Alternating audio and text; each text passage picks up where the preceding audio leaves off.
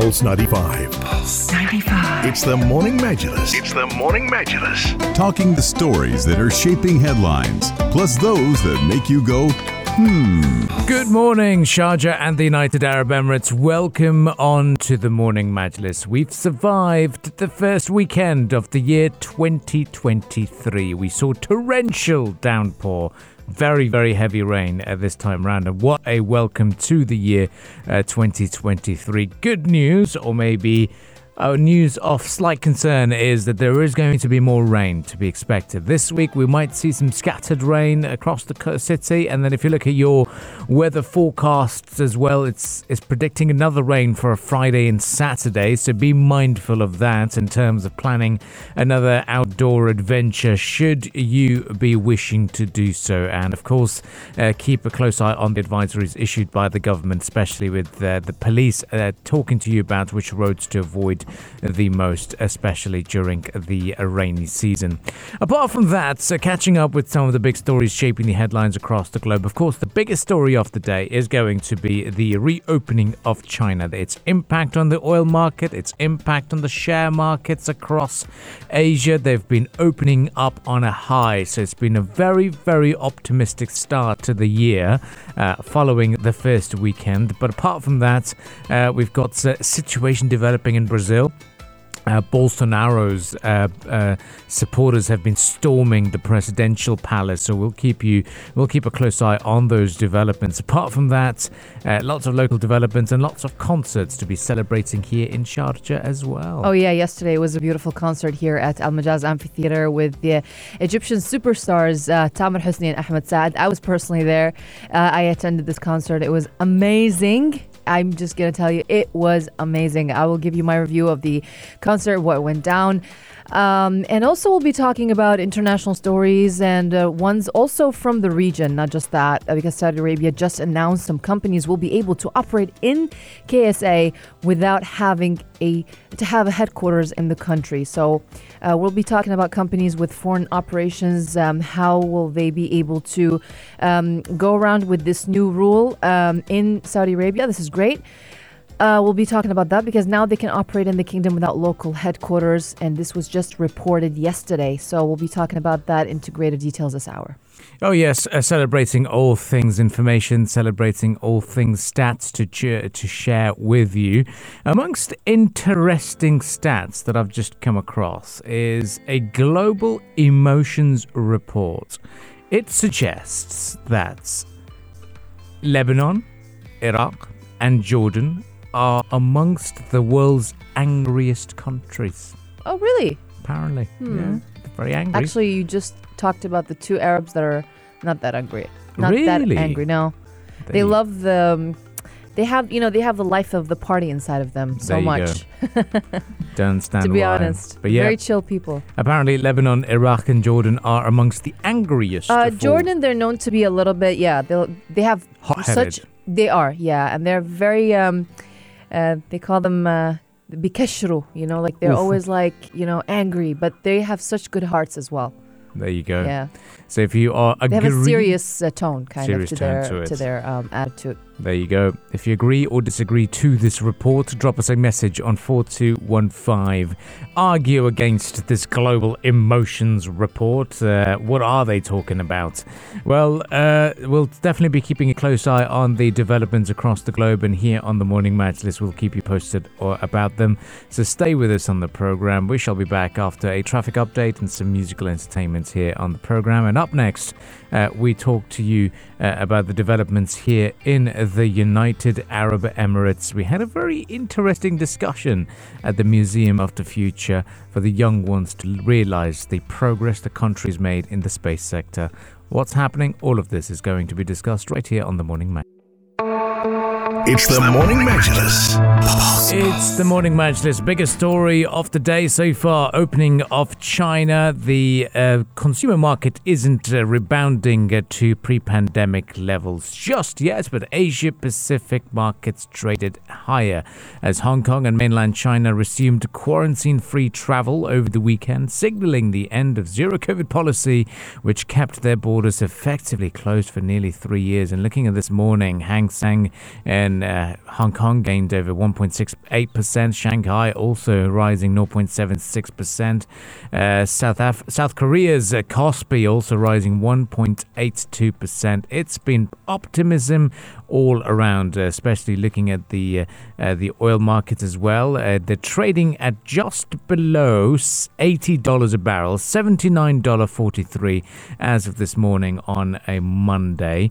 But travelers are also rushing to take advantage of the situation. China's reopening after three years of COVID closure. There's been emotional scenes at the airports. Uh, um, in Hong Kong, they're saying that about 400,000 people are expected to travel into mainland China in the coming weeks, with long queues for flights into cities, including uh, Beijing and Xiamen as well. Double decker coaches packed with travelers arrived at the Hong Kong uh, Macau Bridge to catch buses to the Guangdong province.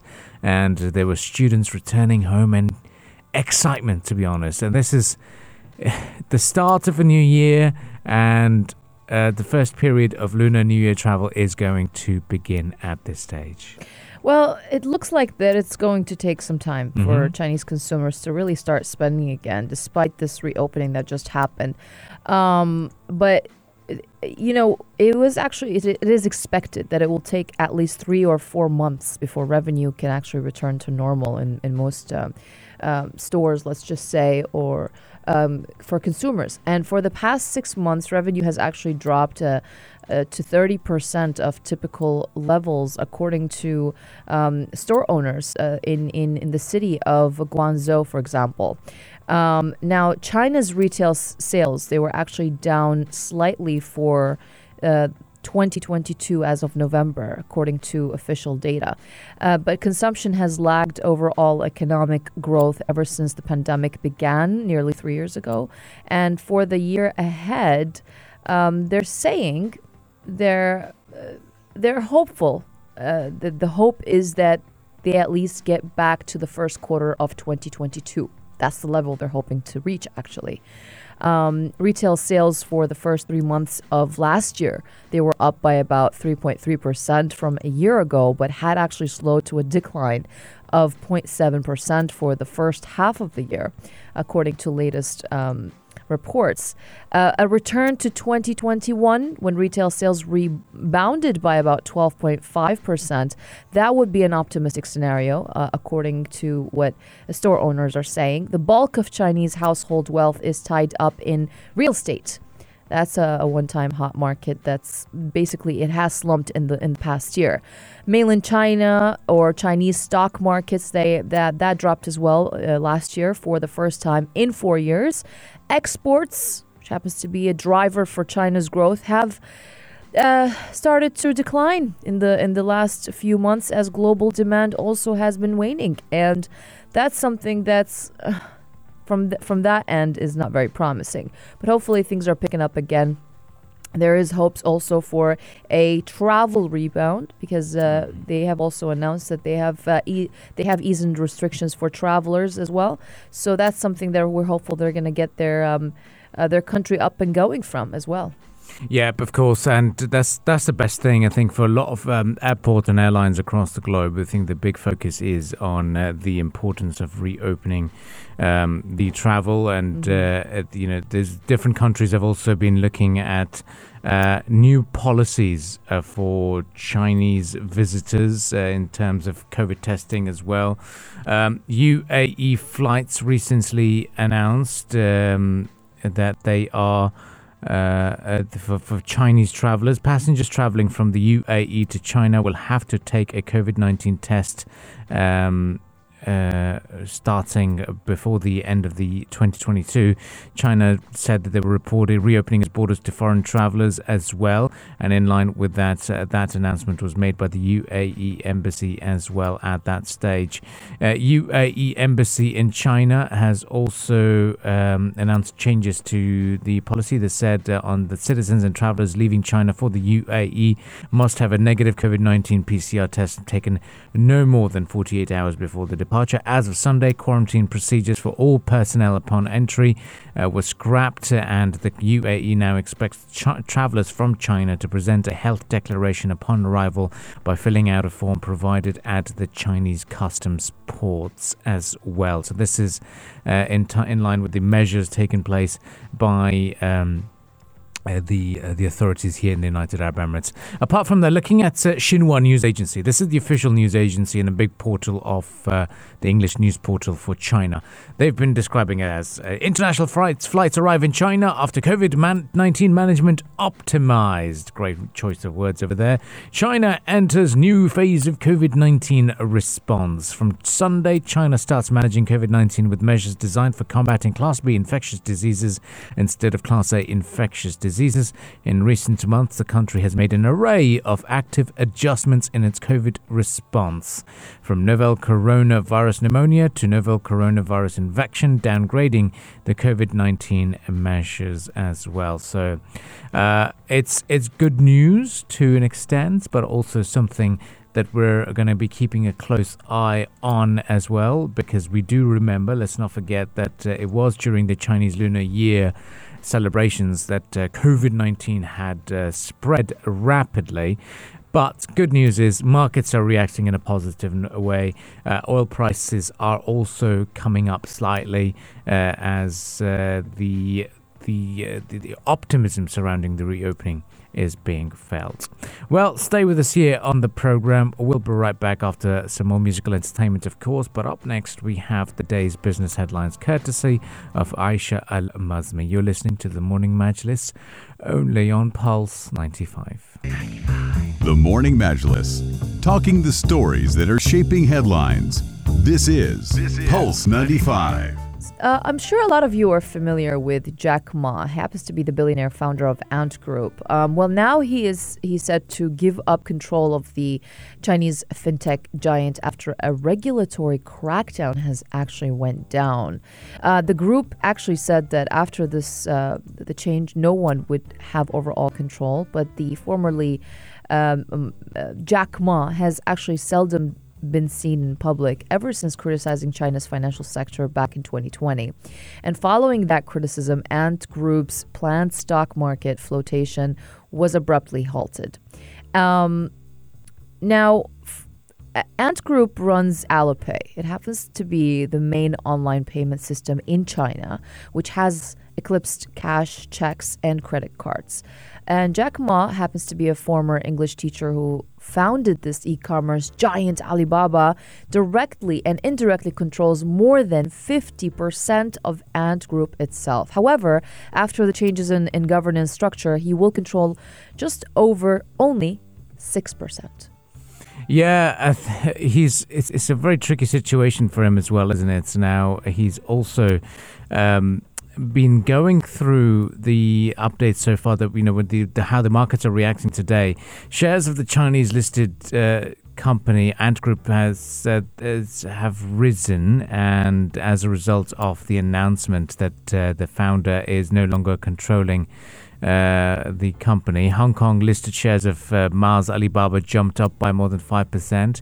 Shares of Longshine Technology Group and Jilin Zhangguan and Shanghai Golden Bear Bridge Infotech also uh, grew. Ant said over the weekend that founder Jack Ma will give up control of the company and the overall also seeks to draw line under a regulatory crackdown that was triggered soon after its mammoth stock market debut was uh, took place over two years ago. Now, um, apart from that, uh, we've got uh, big announcements across the globe. Um, apart from Jack Ma, there's developments in Brazil at the moment uh, where protesters had stormed the presidential palace um, Bolsonaro supporters had stormed the Brazilian Congress. As Facebook says it will remove content that praises the storming of Brazil's government buildings. Um, Brazil will adopt further measures to strengthen the country's capital. And that's according to uh, the Justice Minister, saying that they will be adopting more measures aimed at strengthening the capital of Brasilia.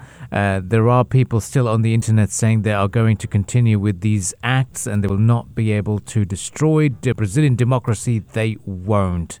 Uh, UN Secretary General also condemned assault on the democratic institutions of uh, the of the country.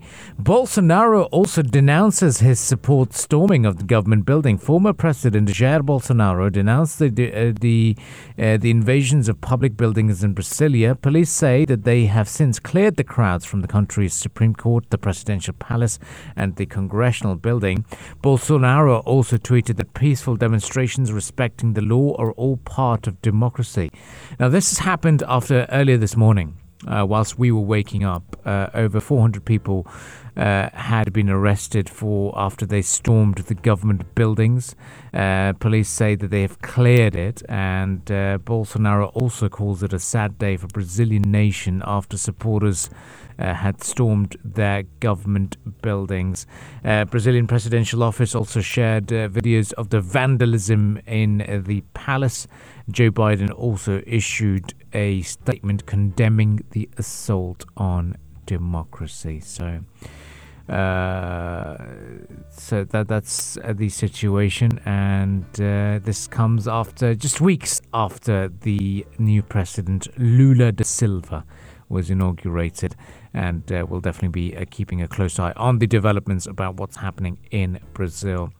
Uh, but now, for now, we'll take a bit of a breather. We'll let you enjoy the musical entertainment on offer. Um, these were the top international stories that we were covering here on the program. Uh, up next, some regional developments. Saudi Arabia has made an announcement. Relaxation of certain measures that they had enforced a couple of months ago about winning contracts with the government and, and, and joining those bids that they have to have a regional office. But uh, they've made a an exception. And we'll talk to you about that exception as well here on the program. So stay with us on the Morning Majlis. That discussion is up next here on the program.